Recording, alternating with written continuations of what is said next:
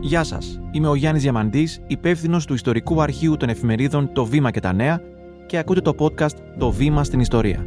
Την ψηφιακή ηχητική εκδοχή της έκδοσης της εφημερίδας Το Βήμα, Βήμα στην Ιστορία, με την οποία παρουσιάζονται και αναλύονται σημαντικά γεγονότα, πρόσωπα και πτυχές της ελληνικής ιστορίας, κοινωνίας και πολιτισμού. Με αφορμή τον τόμο Η δύσκολη δημοκρατία, η Ελλάδα του Μεσοπολέμου, που κυκλοφόρησε πρόσφατα με το βήμα, θα συζητήσουμε για τον ελληνικό Μεσοπόλεμο. Πριν όμως σας παραδώσω στους καλεσμένους μας τους ιστορικούς, σας δίνω δύο-τρία σύντομα σκονάκια που πιθανώς σε κάποιους να φανούν χρήσιμα. Ελληνικό Μεσοπόλεμο ονομάζουμε την περίοδο που ξεκινά μετά τη Μικρασιατική καταστροφή το 1922 και ολοκληρώνεται με την Ιταλική εισβολή στις 28 Οκτωβρίου του 1940. Μέσα στην περίοδο αυτή, όπως θα ακούσουμε να μας εξηγούν οι κύριοι Μαυρογορδάτος, Ριζάς και Σακελαρόπουλος, έχουμε κορυφαίας σημασίας ιστορικά γεγονότα, όπως την Μικρασιατική καταστροφή, τον θάνατο και εξεριζωμό εκατοντάδων χιλιάδων ανθρώπων, την συνέχιση του εθνικού διχασμού μεταξύ Βενιζελικών και Φιλοβασιλικών και τη δίκη των Έξι, τη δίκη δηλαδή για τους υπέτειους της Μικρασιατικής καταστροφής, με το τέλος της οποίας εκτελέστηκαν τον Νοέμβριο του 1922 ένα στρατιωτικός και πέντε πολιτικοί αντιβενιζελικών πεπιθήσεων. Έχουμε επίσης την ανακήρυξη το 1924 της Αβασίλευτης Δημοκρατίας. Και φυσικά έχουμε πολλά κινήματα. Πολλά δηλαδή στρατιωτικά πραξικοπήματα, καθώς πολύ συχνά ο στρατός εκείνη την περίοδο αποφάσισε να εμπλακεί και να αναλάβει τη διακυβέρνηση της χώρας. Σκονάκι όμως τώρα τέλος, πάμε να ακούσουμε τη συζήτηση με τους τρεις ιστορικούς. Μαζί μας έχουμε τον Γιώργο Μαυρογορδάτο, που υπηρέτησε ως καθηγητής πολιτικής επιστήμης στο Πανεπιστήμιο Αθηνών. Κύριε Μαυρογορδάτε, σας ευχαριστούμε πολύ που είστε εδώ. Και εγώ σας ευχαριστώ που με φωνάξατε. Τον Σωτήρη Ριζά, Διευθυντή Ερευνών στο Κέντρο Έρευνας Ιστορίας Νεότερου Ελληνισμού της Ακαδημίας Αθηνών.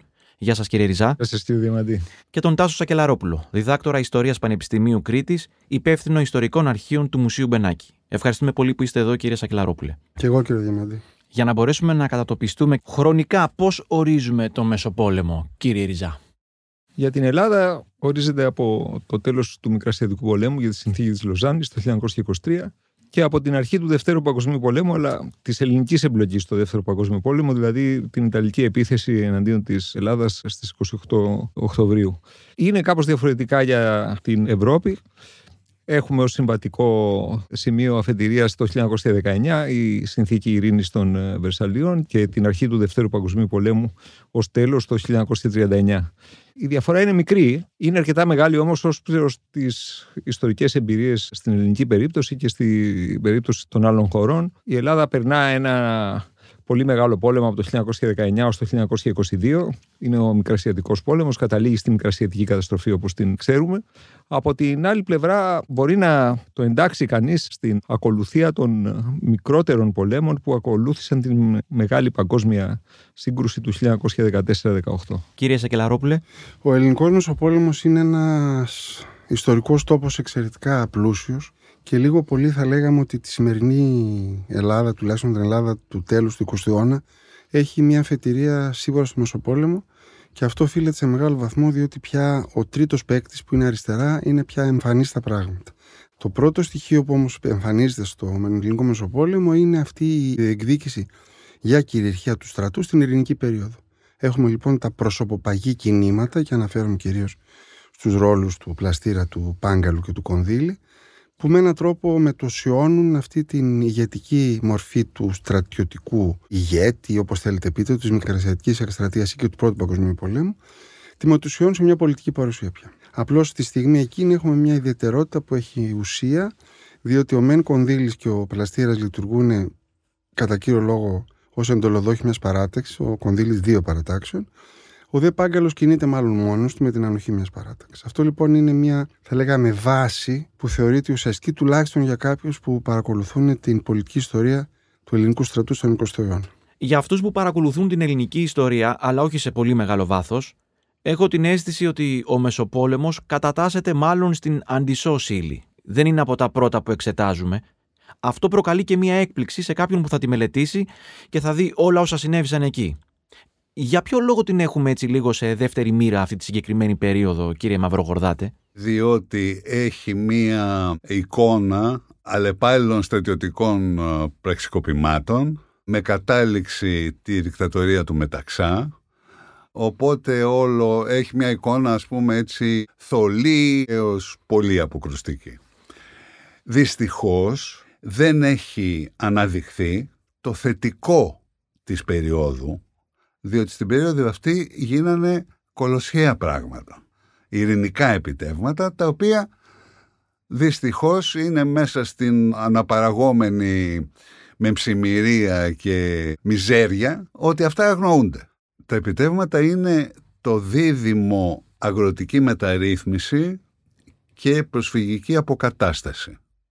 Λέω δίδυμο διότι εν μέρη η αγροτική μεταρρύθμιση συνέπεσε με την αγροτική προσφυγική αποκατάσταση. Τα μισά περίπου χωράφια που πήραν οι πρόσφυγες προέρχονταν από την απαλωτήρωση των τσιφλικιών.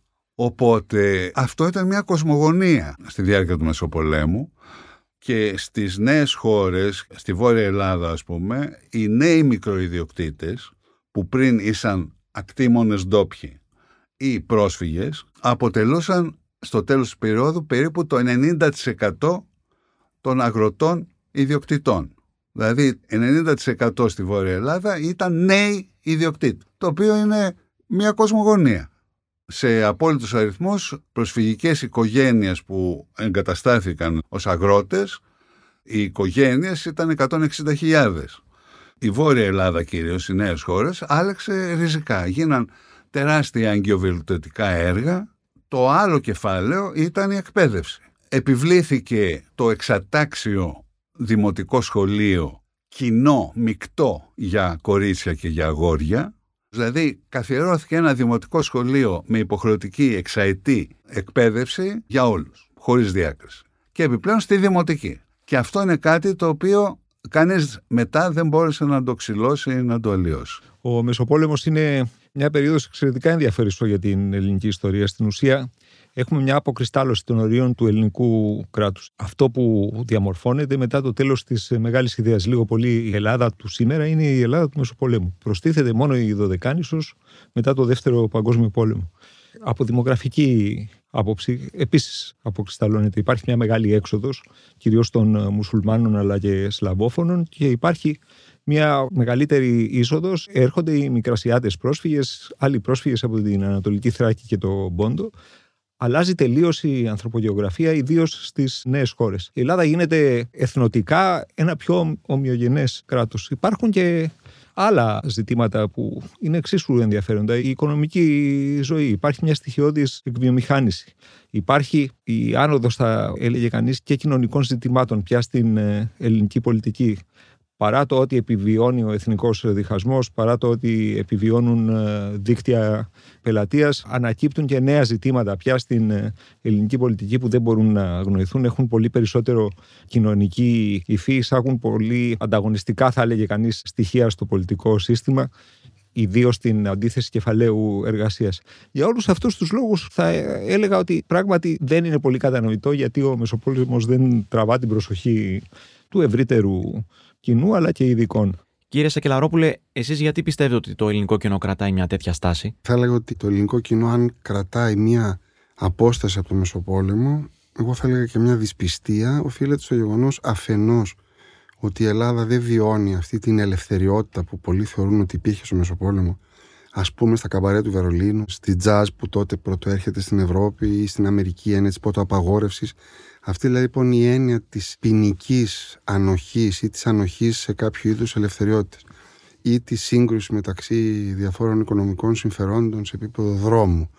Μιλάω για την Αμερικανική νύχτα, που τον υπόκοσμο, τα φιλμ και όλα αυτά. Στην Ελλάδα δεν μπορεί να τα ζήσεις αυτά. Άρα με έναν τρόπο παραμένεις εκτός γοητείας ο Μεσοπόλεμος.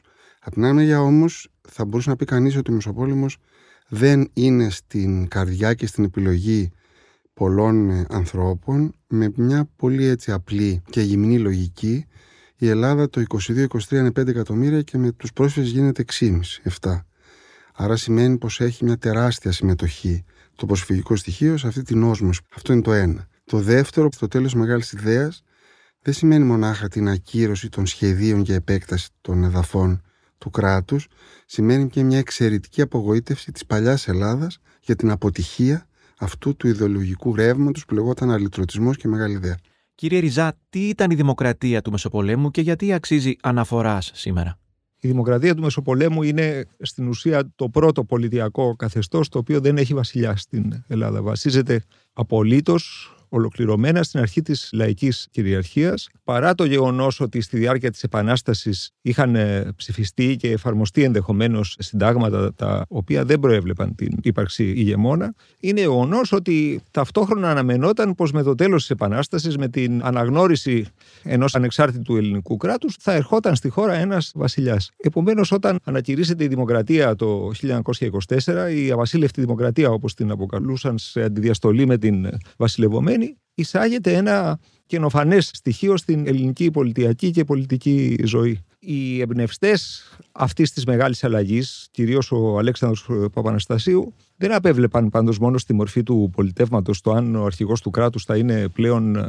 ερετός, αντικληρονομικός. Έβλεπαν την δημοκρατία, εφόσον είναι μια ολοκληρωμένη μορφή λαϊκής κυριαρχίας, ως το ιδεώδες πλαίσιο με το οποίο θα εισάγονταν και κοινωνικές μεταρρυθμίσεις, οι οποίες ομολογουμένως στην Ελλάδα δεν είχαν εισαχθεί. Η πρώτη από του ήταν η γερμανική δημοκρατία της Βαϊμάρης, όπου βλέπει κανείς ότι έρχεται μια νέα γενιά ανθρωπίνων δικαιωμάτων, είναι τα λεγόμενα κοινωνικά δικαιώματα. Προστασία της οικογένειας, προστασία της εργασίας, πέραν δηλαδή των ατομικών δικαιωμάτων και των ε, πολιτικών ελευθεριών. Υπάρχει επίσης το ενδιαφέρον ότι αυτή η δημοκρατία εξελίσσεται στην ε, περίοδο του Μεσοπολέμου, η οποία είναι κατεξοχήν μια περίοδος όπου αμφισβητείται ακριβώς το φιλελεύθερο δημοκρατικό σύστημα όχι μόνο στην Ελλάδα ή τόσο στην Ελλάδα, όσο σε όλη την Ευρωπαϊκή Ήπειρο. Είναι μια εποχή που εισέρχονται πια στην ε, πολιτική ανεπιστρεπτή οι μάζες, είναι η εποχή της μαζικής πολιτικής. Αυτό προκαλεί μια πολύ μεγάλη δυσπιστία στις παλαιές ηθήνουσες ομάδες. Παλαιούς γεωκτήμονες, αστική τάξη, ανώτερη μέση αστική τάξη, οι οποίοι τις προηγούμενες δεκαετίες σαφώς δέσποζαν στην ευρωπαϊκή πολιτική και θεωρούσαν με κάποιο τρόπο προνόμιό τους να διαμορφώνουν την εσωτερική πολιτική των χωρών τους.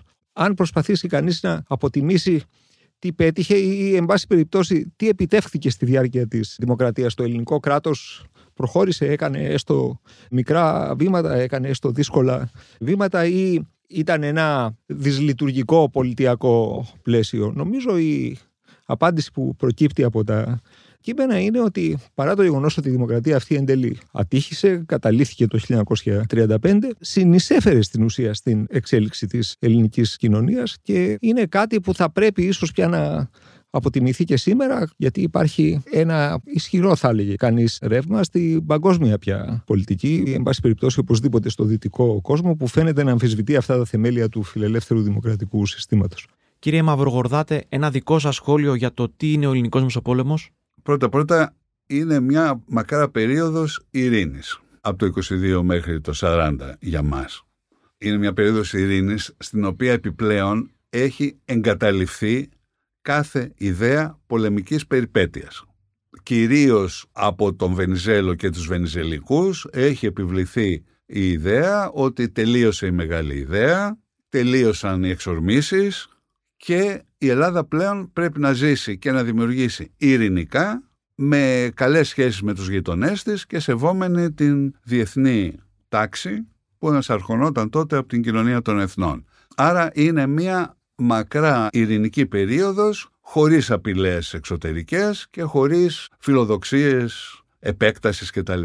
Με μόνο ένα διάλειμμα τον ενσώροπο Πάγκαλο το 25-26 ο οποίος ήθελε να ξανακάνει ντου στην Τουρκία και έκανε ντου στη Βουλγαρία. Με αποτέλεσμα η Ελλάδα να είναι η μόνη χώρα που καταδικάστηκε από την κοινωνία των εθνών για παράνομη εισβολή σε γειτονικό κράτος. Δεύτερον, είναι επίσης περίοδος που όπως λέγαμε πριν γίναν πράγματα και η Ελλάδα απέκτησε το οριστικό της πρόσωπο ουσιαστικά διότι μετά η μόνη προσθήκη είναι το 12 του 47.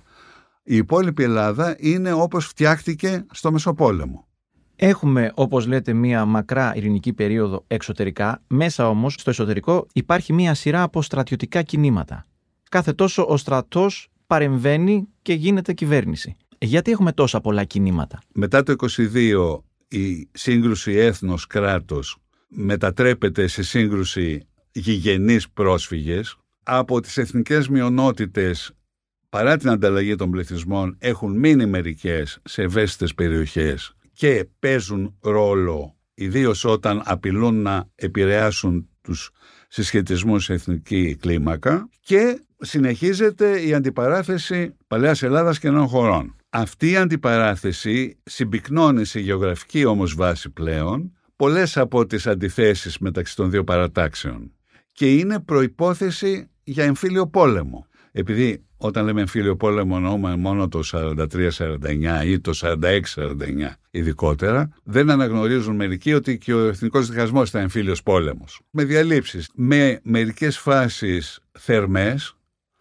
και μετά με ύφεση. Και το δεδομένο ότι είχε γεωγραφική βάση στη σύγκρουση Παλαιάς Ελλάδας νέων χωρών δημιουργούσε ακριβώς τις προϋποθέσεις για εμφύλιο πόλεμο και το είδαμε το 1935 πλέον, όταν γίνεται το κίνημα του 1935, που η Ελλάδα χωρίζεται μεταξύ νέων χωρών και παλαιάς Ελλάδας και η παλαιά Ελλάδα είναι έτοιμη να ξανακατακτήσει τις νέες χώρες. Όπως και οι Βενζελικοί είναι έτοιμοι να κατεβούν από τη Θεσσαλονίκη και να κατακτήσουν την παλαιά Ελλάδα. Οπότε, εφόσον υπάρχει αυτό το υποβόσκον ενδεχόμενο να ξαναπάρουμε τα όπλα και εφόσον η προσωπική ασφάλεια και των πρωταγωνιστών εξαρτάται από ένοπλη προστασία, η στρατιωτική είναι απαραίτητη και στις δύο παρατάξεις. Η πρώτη όψη του διχασμού είναι ότι ο Κωνσταντίνος είχε μαζί του το στρατό. Μάλιστα όταν εξανάγκασε δεύτερη φορά τον Βενιζέλο να παραιτηθεί,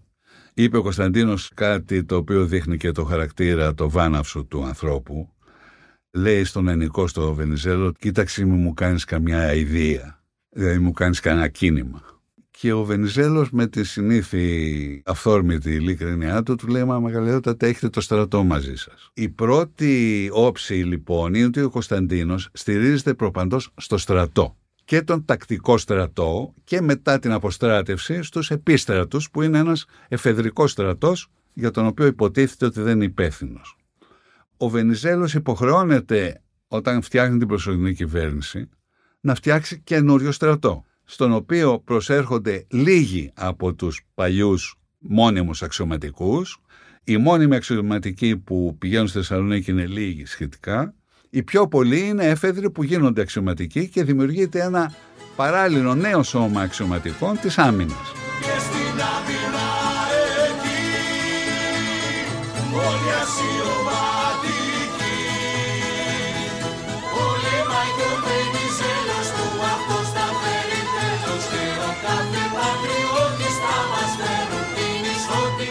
Από εκεί και πέρα λοιπόν η Κωνσταντινική αξιωματική και οι αμυνίτες αξιωματικοί είναι οι δύο πόλοι μέσα στο στρατό, ακόμα και μετά την επανένωσή του. Όταν λέμε αμυνίτες και άμυνα εννοούμε τους Βενιζελικούς. Τους Βενιζελικούς, ναι, γιατί στην ε, Θεσσαλονίκη το κίνημα που έγινε πριν πάει ο Βενιζέλος μάλιστα ονομάστηκε κίνημα της Εθνικής Άμυνας.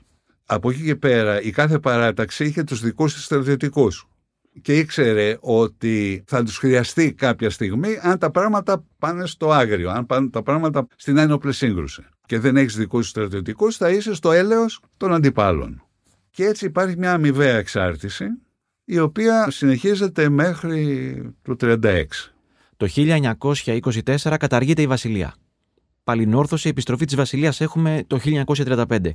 Όμως, κύριε Σακελαρόπουλε, αυτά τα 11 χρόνια πόση δημοκρατία μπορούμε να πούμε ότι έχουμε με τόσα κινήματα; Τα πολλά κινήματα που έχουμε στην περίοδο αυτή του Μεσοπολέμου δεν μπορεί να πούμε ότι η πολιτική ηγεσία είναι άμυρη αυτών των κινημάτων. Δηλαδή ο Παπαναστασίου παρότι είναι ένα πρόσωπο συνδεδεμένο με τη δημοκρατία, με τις πρώτες σοσιαλιστικές ιδέες, φλερτάρει λίγο και με τους αξιωματικούς του βενιζελικού χώρου, οι οποίοι αξιωματικοί του βενιζελικού χώρου ενώ συνδέονται με την βενιζελική παράταξη, έχουν και μια δική τους ατζέντα. Η ατζέντα λοιπόν των βενιζελικών αξιωματικών ήταν πολύ πλούσια. Μην ξεχνάμε ότι αυτοί φέρνουν το Μεσοπόλεμο στην Ελλάδα. Τη λέξη φέρνουν σε εισαγωγικά. Αυτοί κάνουν το κίνημα στοιχείο Μητυλίνη, την Επανάσταση του 22. Άρα λοιπόν ο στρατός αναλαμβάνει να καθαρίσει το όνομά του. Η δίκη των 6 καθαρίζει το όνομα του στρατού επί της ουσίας. Δηλαδή ο στρατός που έχει υποστεί και με έναν τρόπο ευθύνεται για τη μεγάλη ήττα της Μικράς Ασίας, οι ηγεσίες του, αλλά πάντως ευθύνονται, καθαρίζει πολιτικά το όνομά του με τη δίκη των έξι. Διότι περνάει όλη την ευθύνη στην πολιτική λειτουργία. Άρα ο στρατός μπαίνει καθαρός εισαγωγικά σε αυτή την πολιτική διαδικασία του Μεσοπολέμου, που πλέον η απουσία της μεγάλης ιδέας του επιτρέπει να στραφεί στο εσωτερικό. Αν δείτε υπάρχουν δηλώσεις αξιωματικών που λένε είμαστε έτοιμοι για το εξωτερικό και για το εσωτερικό. Άρα λοιπόν ο εσωτερικός εχθρός με έναν τρόπο πια έχει απέναντί του και τον στρατό της κάθε κυβέρνησης. Άρα λοιπόν με αυτή τη λογική ξεκινάει αυτή η περίοδος της δημοκρατίας, όταν στην Ευρώπη οργανώνουν τουλάχιστον στην Ιταλία η δικτατορία του φασισμού, εμείς έχουμε τη δημοκρατία. Αλλά είναι μια δημοκρατία που ενώ έχει πραγματικά και μεταρρυθμιστική διάθεση και πολλά μεταρρυθμιστικά στοιχεία, είναι σαν να μην στηρίζουν το γεγονός της δημοκρατίας όλοι και τελικώς να μην στηρίζουν και αυτή τη μεταρρυθμιστική της πρόθεση, κατεύθυνση. Ορμή δεν ήταν πάντως. Γιατί είναι σαν να προσπαθούν όλοι να κρατήσουν τα κεκτημένα της δικής τους συντεχνίας. Είτε αυτή είναι μια πολιτική ομάδα, είτε αυτή είναι μια υπόπολιτική ομάδα, γιατί έχουμε πια απόντω του ιδίου του Ελευθερίου Βενιζέλη έχουν και μια εσωτερική διαίρεση στον χώρο των φιλελευθέρων. Εκεί λοιπόν η αξιωματική είναι ένα εργαλείο που όποιος τους απευθύνει το λόγο, αφενός τους κολακεύει, αφετέρου τους δίνει ένα ρόλο πολιτικό που κανείς δεν λέει όχι βέβαια, και βεβαίως είναι πολύ ουσιαστικό γιατί έχουν μετά και το ρόλο που ζητά, διεκδικούν και αυτοί ένα ρόλο πίσω. Δεν είναι απλώς ότι προσφέρουν τις υπηρεσίες την απειλή, την κυριαρχία στην πόλη. Για να καταλάβουμε λίγο τις ισορροπίες μέσα στο στράτευμα, υπάρχουν συγκεκριμένοι βενιζελικοί και συγκεκριμένοι αντιβενιζελικοί που ανάλογα με το ποια κυβέρνηση θα ζητήσει το κίνημα το κάνουν αυτό ή υπάρχουν και άνθρωποι που αλλάζουν στρατόπεδα; Το κίνημα Επανάστασης του 1922 σημαίνει και μια πολύ μεγάλη σειρά αποτάξεων βασιλικών αξιωματικών.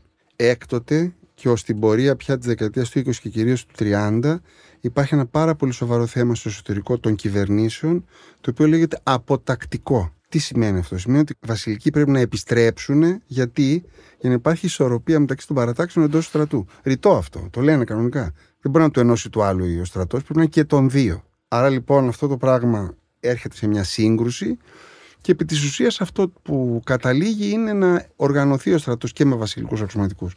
Αλλά στην πρώτη περίοδο, μέχρι να επιστρέψουν, δηλαδή έχουμε και το κίνημα του 23, που είναι αντιπλαστηρικό, θα λέγαμε, κίνημα του Γαργαλίδη Λεωναρδόπουλου, που είναι ένα κίνημα με παρουσία ανθρώπων που συνεργάστηκαν με το μεταξά μετά. Άρα λοιπόν και εκεί έχουμε μια άλλη σειρά αποτάξεων πάλι. Αντί βενιζελικών αξιωματικών. Άρα δίδεται η αίσθηση των αξιωματικών που έχουν μια κυριαρχία που είναι βενιζελική. Κάτι ακόμα που ακούγεται ίσως λεπτομέρεια είναι καθοριστικό, εντός του στρατού έχουμε μια πλειάδα αξιωματικών με διαφορετική προέλευση. Άλλοι είναι από τη σχολή Ευελπίδων, άλλοι από τη σχολή υπαξιωματικών που έχουν φοιτήσει υπαξιωματικοί, έχουν αποφοιτήσει αξιωματικοί, άλλοι είναι προαχθέντες σε παραγραφία στα πεδία των μαχών, κάποιοι έχουν κάνει σχολή πολέμου, κάποιοι όχι. Αυτό λοιπόν όλο το πλαίσιο σημαίνει πολύ απλά εντός του στρατού ότι κάποιοι θα γίνουν στρατηγοί, κάποιοι όχι. Άρα λοιπόν καταλαβαίνετε ότι αν με έναν τρόπο ποντάρουν σε ένα πολιτικό άλογο, σημαίνει ότι θα ποντάρουν και για να τους προχωρήσει στη βαθμολογική κλίμακα. Αυτό σημαίνει ότι ο κάθε αξιωματικός έχει στρατιώτες πίσω του στρατιώτες έχουν όπλα, έχουν πυροβόλα, έχουν κάτι χαζάτια θωρακισμένα. Εν πάση περιπτώσει, είναι μια κατάσταση που μπορεί να επέμβει στην καθημερινότητα και να αλλάξει την πολιτική ροή. Και λίγο η πολιτική είναι και λίγο μαζεμένη απέναντι στους στρατιωτικούς, τουλάχιστον στη δεκαετία του 20.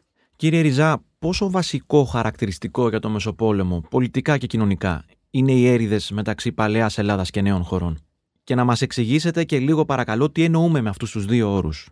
Όταν λέμε νέε χώρε, εννοούμε τις επαρχίες οι οποίες περιήλθαν στο ελληνικό κράτος από το 1912 και μετά. Μακεδονία, Θράκη, Ήπειρος, νησιά του Ανατολικού Αιγαίου, Κρήτη.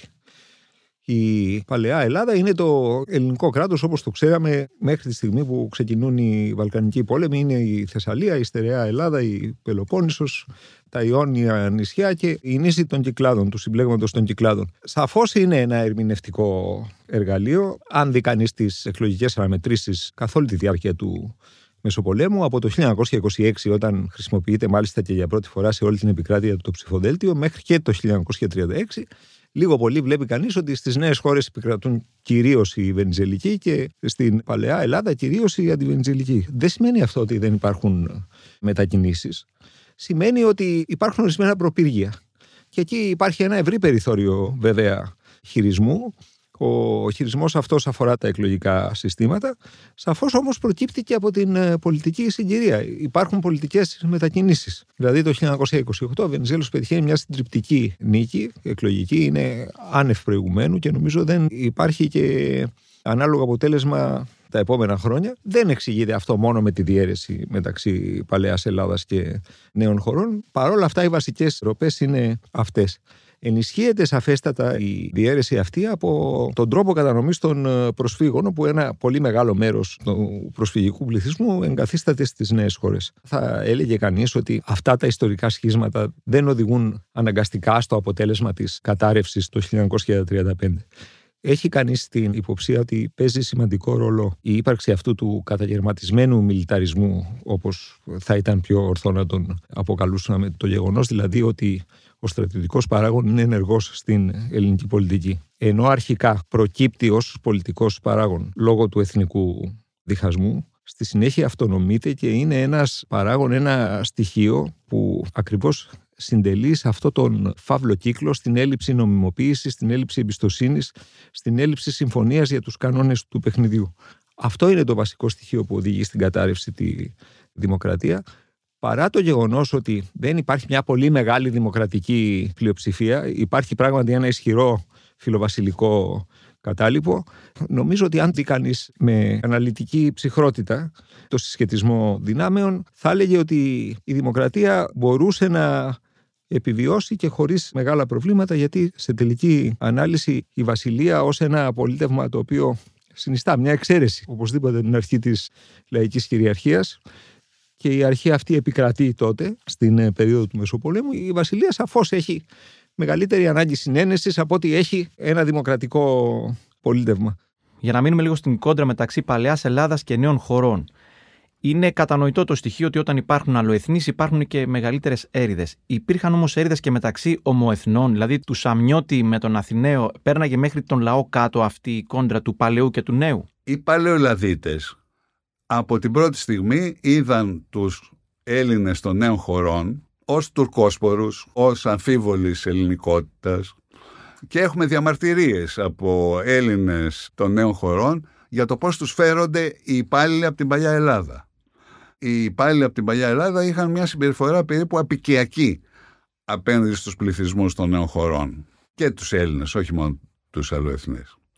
Οπότε υπήρχε από την αρχή μια τέτοια εύλογη, αναμενόμενη διαφορά, η οποία βέβαια οξύνθηκε το 15-16, διότι ουσιαστικά το 15-16 η Παλαιά Ελλάδα αρνείται να ξαναπολεμήσει για τις νέες χώρες. Δεν είναι μόνο οι αλήτρωτοι, είναι και οι νέες χώρες που απειλούνται απειλούνται τα νησιά του Ανατολικού Αιγαίου από την Τουρκία, απειλείται η Μακεδονία από τη Βουλγαρία που είναι σύμμαχος της Γερμανίας. Οπότε ουσιαστικά ο εθνικός διχασμός που ξεσπάει το 15-16 έχει αφενός τους Βενιζελικούς που θέλουν να μπει η Ελλάδα στον πόλεμο για να διαφυλάξει τα κεκτημένα των Βαλκανικών πολέμων που κινδυνεύουν και για να απελευθερώσει και να διαφυλάξει τους ελληνικούς πληθυσμούς στην Οθωμανική Αυτοκρατορία κυρίως. Και από την άλλη μεριά έχουμε την παλαιά Ελλάδα σε συμμαχία με τους αλλοεθνείς των νέων χωρών που αρνείται να ξαναμπεί στον πόλεμο. Κύριε Μαυρογορδάτε, να πάμε λίγο στον εθνικό διχασμό, ο οποίος το 1915 εκδηλώνεται με αφορμή τη συμμετοχή ή μη της Ελλάδας στον Πρώτο Παγκόσμιο Πόλεμο. Στο Μεσοπόλεμο πώς εκδηλώνεται; Ο εθνικός διχασμός έχει πολλές όψεις, πολλά επίπεδα. Το βαθύτερο επίπεδο για μένα είναι ότι αποτελεί σύγκρουση που αφορά την εθνική ολοκλήρωση. Γιατί; Γιατί υπάρχουν τρία επίπεδα. Το ένα είναι ότι μετά την άρνηση του Κωνσταντίνου και των υποστηρικτών του, η οποία εκφράζεται πλέον από το επίσημο κράτος, να μπει η Ελλάδα στον πόλεμο για χάρη των αλήτρωτων Ελλήνων υπάρχει μία σύγκρουση ανάμεσα στο κράτος το υπάρχον και τους αλήτρωτους Έλληνες που βρίσκονται εκτός κράτους, κυρίως στην Τουρκία. Γι' αυτό και όταν ο Βενιζέλος τελικά αναγκάζεται να βγει από την νομιμότητα και να δημιουργήσει την προσωρινή κυβέρνηση, η προσωρινή κυβέρνηση στο πρώτο της διάγγελμα λέει χαρακτηριστικά ότι καλεί το έθνος εν απουσία του κράτους. Να κάνει το έθνος αυτό που έπρεπε να κάνει το κράτος. Δεύτερη διάσταση είναι ότι μετά τους Βαλκανικούς πολέμους η Ελλάδα στις νέες χώρες και κυρίως στην Μακεδονία, την Ήπειρο και την Κρήτη, λιγότερο στη Μυτιλίνη, έχει αποκτήσει τεράστιους αλλοεθνείς πληθυσμούς, κυρίως Τούρκους. Και αυτοί στον εθνικό διχασμό, για λόγους δικούς τους πλέον, στην πλειοψηφία τους, υποστηρίζουν, όσο και αν φαίνεται οξύμορο, τον Κωνσταντίνο. Τον Βασιλέα Κωνσταντίνο. Τον Βασιλέο Κωνσταντίνο και τους αντιβενιζελικούς. Γιατί, γιατί αναγνωρίζουν ότι η μεγαλύτερη απειλή για αυτούς είναι ο Βενιζέλος. Για παράδειγμα, το 1920 η βενιζελική εφημερίδα Μακεδονία στη Θεσσαλονίκη αναφέρει ότι μερικοί Τούρκοι στη Θεσσαλονίκη στις εκλογές του 20 ζητοκραυγάζοντας τον Κωνσταντίνο λέγανε και στην πόλη και στην πόλη και έλεγε η Μακεδονία έλεος όχι και οι Τούρκοι να λένε και στην πόλη διότι ο Κωνσταντίνος υποτίθεται ότι θα μας πήγαινε στην πόλη. Άρα έχουμε αυτή τη δεύτερη διάσταση ότι μία μερίδα των πολιτών πλέον του κράτους δεν ανήκει στο ελληνικό έθνος και κινείται με κριτήρια δικά της με βάση τα εθνικά συμφέροντα, όχι ελληνικά πάνω. Το τρίτο είναι η σύγκρουση παλαιάς Ελλάδας νέων χωρών. Οι νέες χώρες είναι τα εδάφη που κατακτήθηκαν με τους Βαλκανικούς πολέμους τα οποία είναι πολύ διαφορετικά από την παλαιά Ελλάδα. Ο ένας λόγος είναι ακριβώς αυτός της ύπαρξης αλλοεθνών, αλλά οι νέες χώρες έχουν πρώτα απ' με ένα κατακαιρματισμό, μια ποικιλία ιστορικών εμπειριών. Η Κρήτη αμέσως αμέσως έχει μια προϊστορία αυτονομίας. Η Σάμος έχει μια προϊστορία αυτονομίας. Οι υπηρετικές νέες χώρες, δηλαδή η Ήπειρος και η Μακεδονία, αμέσως έχουμε τρία-τέσσερα υποσύνολα. Πολύ διαφορετικά και το ελληνικό κράτος έχει ως τεράστιο έργο να τα αφομοιώσει αυτά τα εδάφη και τους πληθυσμούς. Δεν είναι μόνο ότι ο Μεσοπόλεμος υποτιμάται ως περίοδος κοσμογονίας.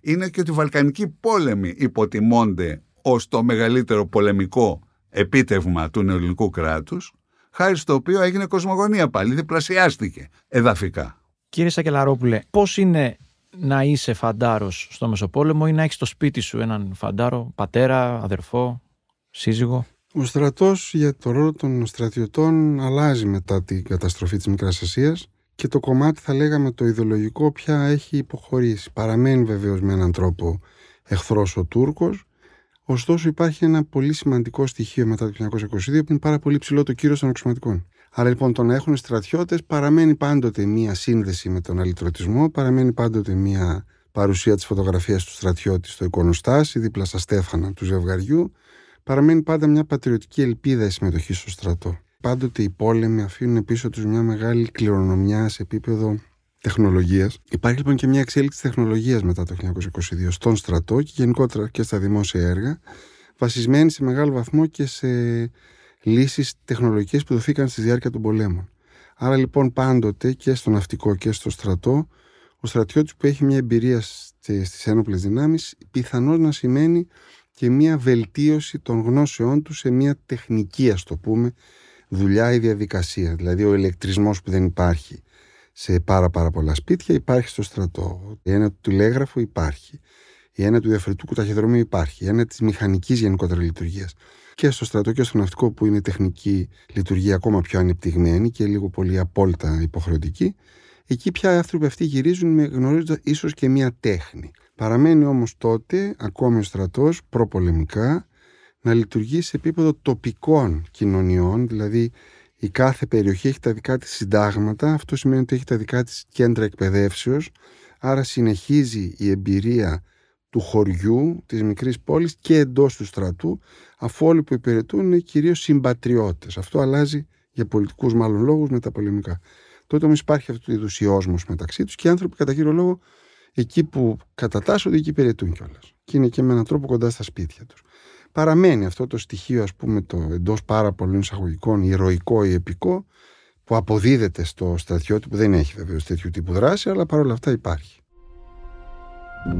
Στο σημείο αυτό, ολοκληρώνεται το πρώτο μέρος του podcast μας για το Μεσοπόλεμο. Στο δεύτερο μέρος, θα συζητήσουμε για την εφαρμογή του μέτρου της ανταλλαγής των πληθυσμών, για τη συνύπαρξη Ελλήνων γηγενών και προσφύγων και τον Ελευθέριο Βενιζέλο των Μεσοπολεμικών χρόνων.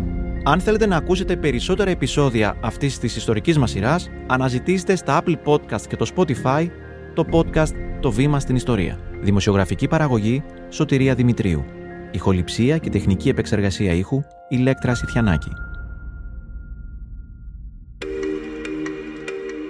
Alter Ego Media. Podcast.